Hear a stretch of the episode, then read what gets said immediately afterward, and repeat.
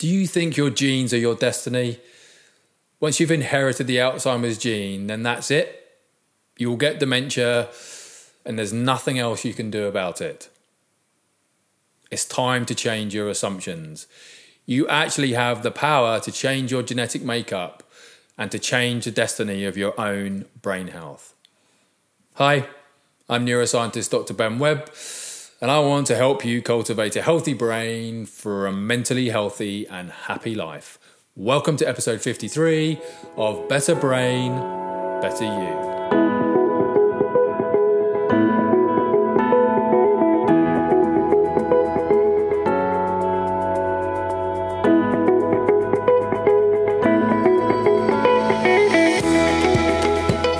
Hi there.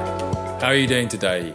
All good, I hope. Thanks for tuning into this episode on why your genes are not your destiny when it comes to your brain health. If you're watching on YouTube, please like, subscribe, and hit that notification bell to hear when we release new videos. And thanks for listening to the podcast. It's great to have you with us. We release weekly episodes for brains of all ages. So, your brain determines every aspect of your life your thoughts, emotions, movement, and memory.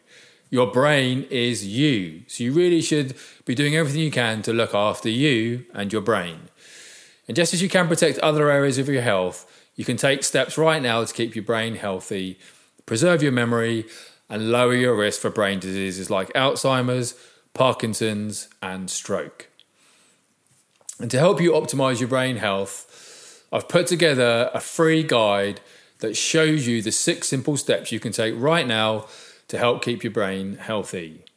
You can get this free guide at ologyonlinecourses.com forward slash brain health. That's ologyonlinecourses.com forward slash brain health. Go ahead and download this free guide. It will help you start optimizing your brain health immediately. So, the way you live your life can actually change your genetic makeup. Rather than having a set genetic blueprint, our genes can be switched on or off at different stages of our life.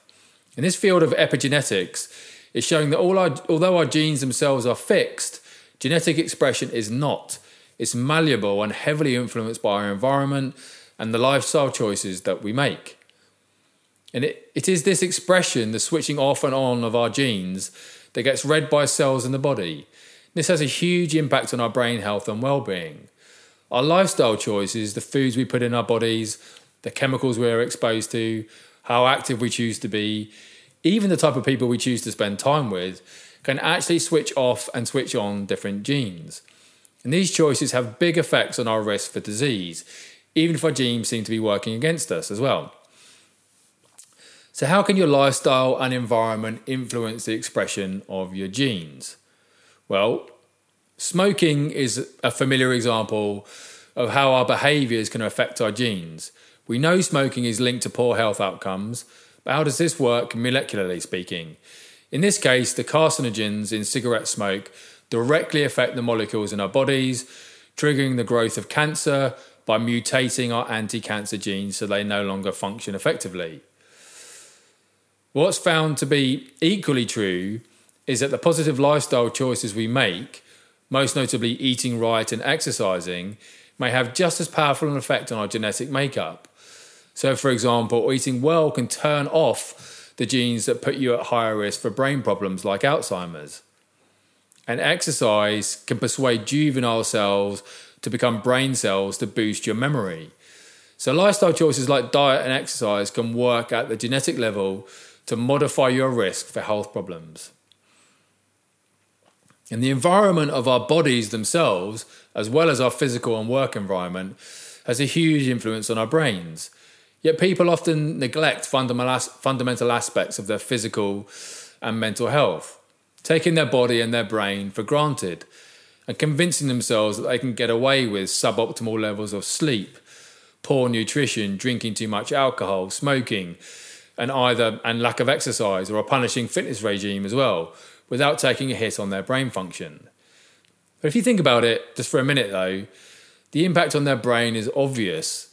Symptoms may range from mental fog or brain fog to inability to make decisions, low levels of anxiety that makes deep focus difficulty, irritability, a lack of motivation. It's easy to misattribute these symptoms to other causes when a few practical changes would actually solve the problem and restore thinking and brain function to a healthy level. So, the influence that your lifestyle and environment have on the expression of your genes can also have a huge impact on your risk for health problems later in life. So, for example, your risk for developing brain diseases like Alzheimer's are heavily influenced by the lifestyle choices you make. There's a genetic aspect to Alzheimer's, so variants of the APOE genes, the APOE4 allele, are linked to risk of Alzheimer's disease and 5% of Alzheimer's cases have a strong genetic component. But even if you inherit this APOE4 genetic variant, it's not set in stone you will go on to develop Alzheimer's. Research has actually shown that people with this so called Alzheimer gene who live healthy lives in a healthy environment have managed to live a full life without ever developing dementia. So, this strongly suggests that your lifestyle can actually change the expression of genes that are linked to a risk of brain diseases like Alzheimer's. So we can actually change the expression of about 90% of our genes that have a direct bearing on our health and longevity. But it's not the genes themselves that are actually changed by lifestyle, our lifestyle or environmental factors. It's the molecules around them which can affect how active genes are expressed, turned on or turned off. That our lifestyles can affect our genes is, is significant way, in both sobering and encouraging ways. On the one hand, our genes affect our brain health since they can put us at various varying levels of risk for brain diseases and mental health problems. And on the other hand, our lifestyle also affects our health in significant ways at the level of the gene. So, eating healthily can turn off the genes that put us at a higher risk of brain problems. We are not completely at the mercy of our genes, and in many ways, they are at the mercy of our health and lifestyle choices and decisions. And family history can be a strong predictor of disease, but we have at least some power to change it.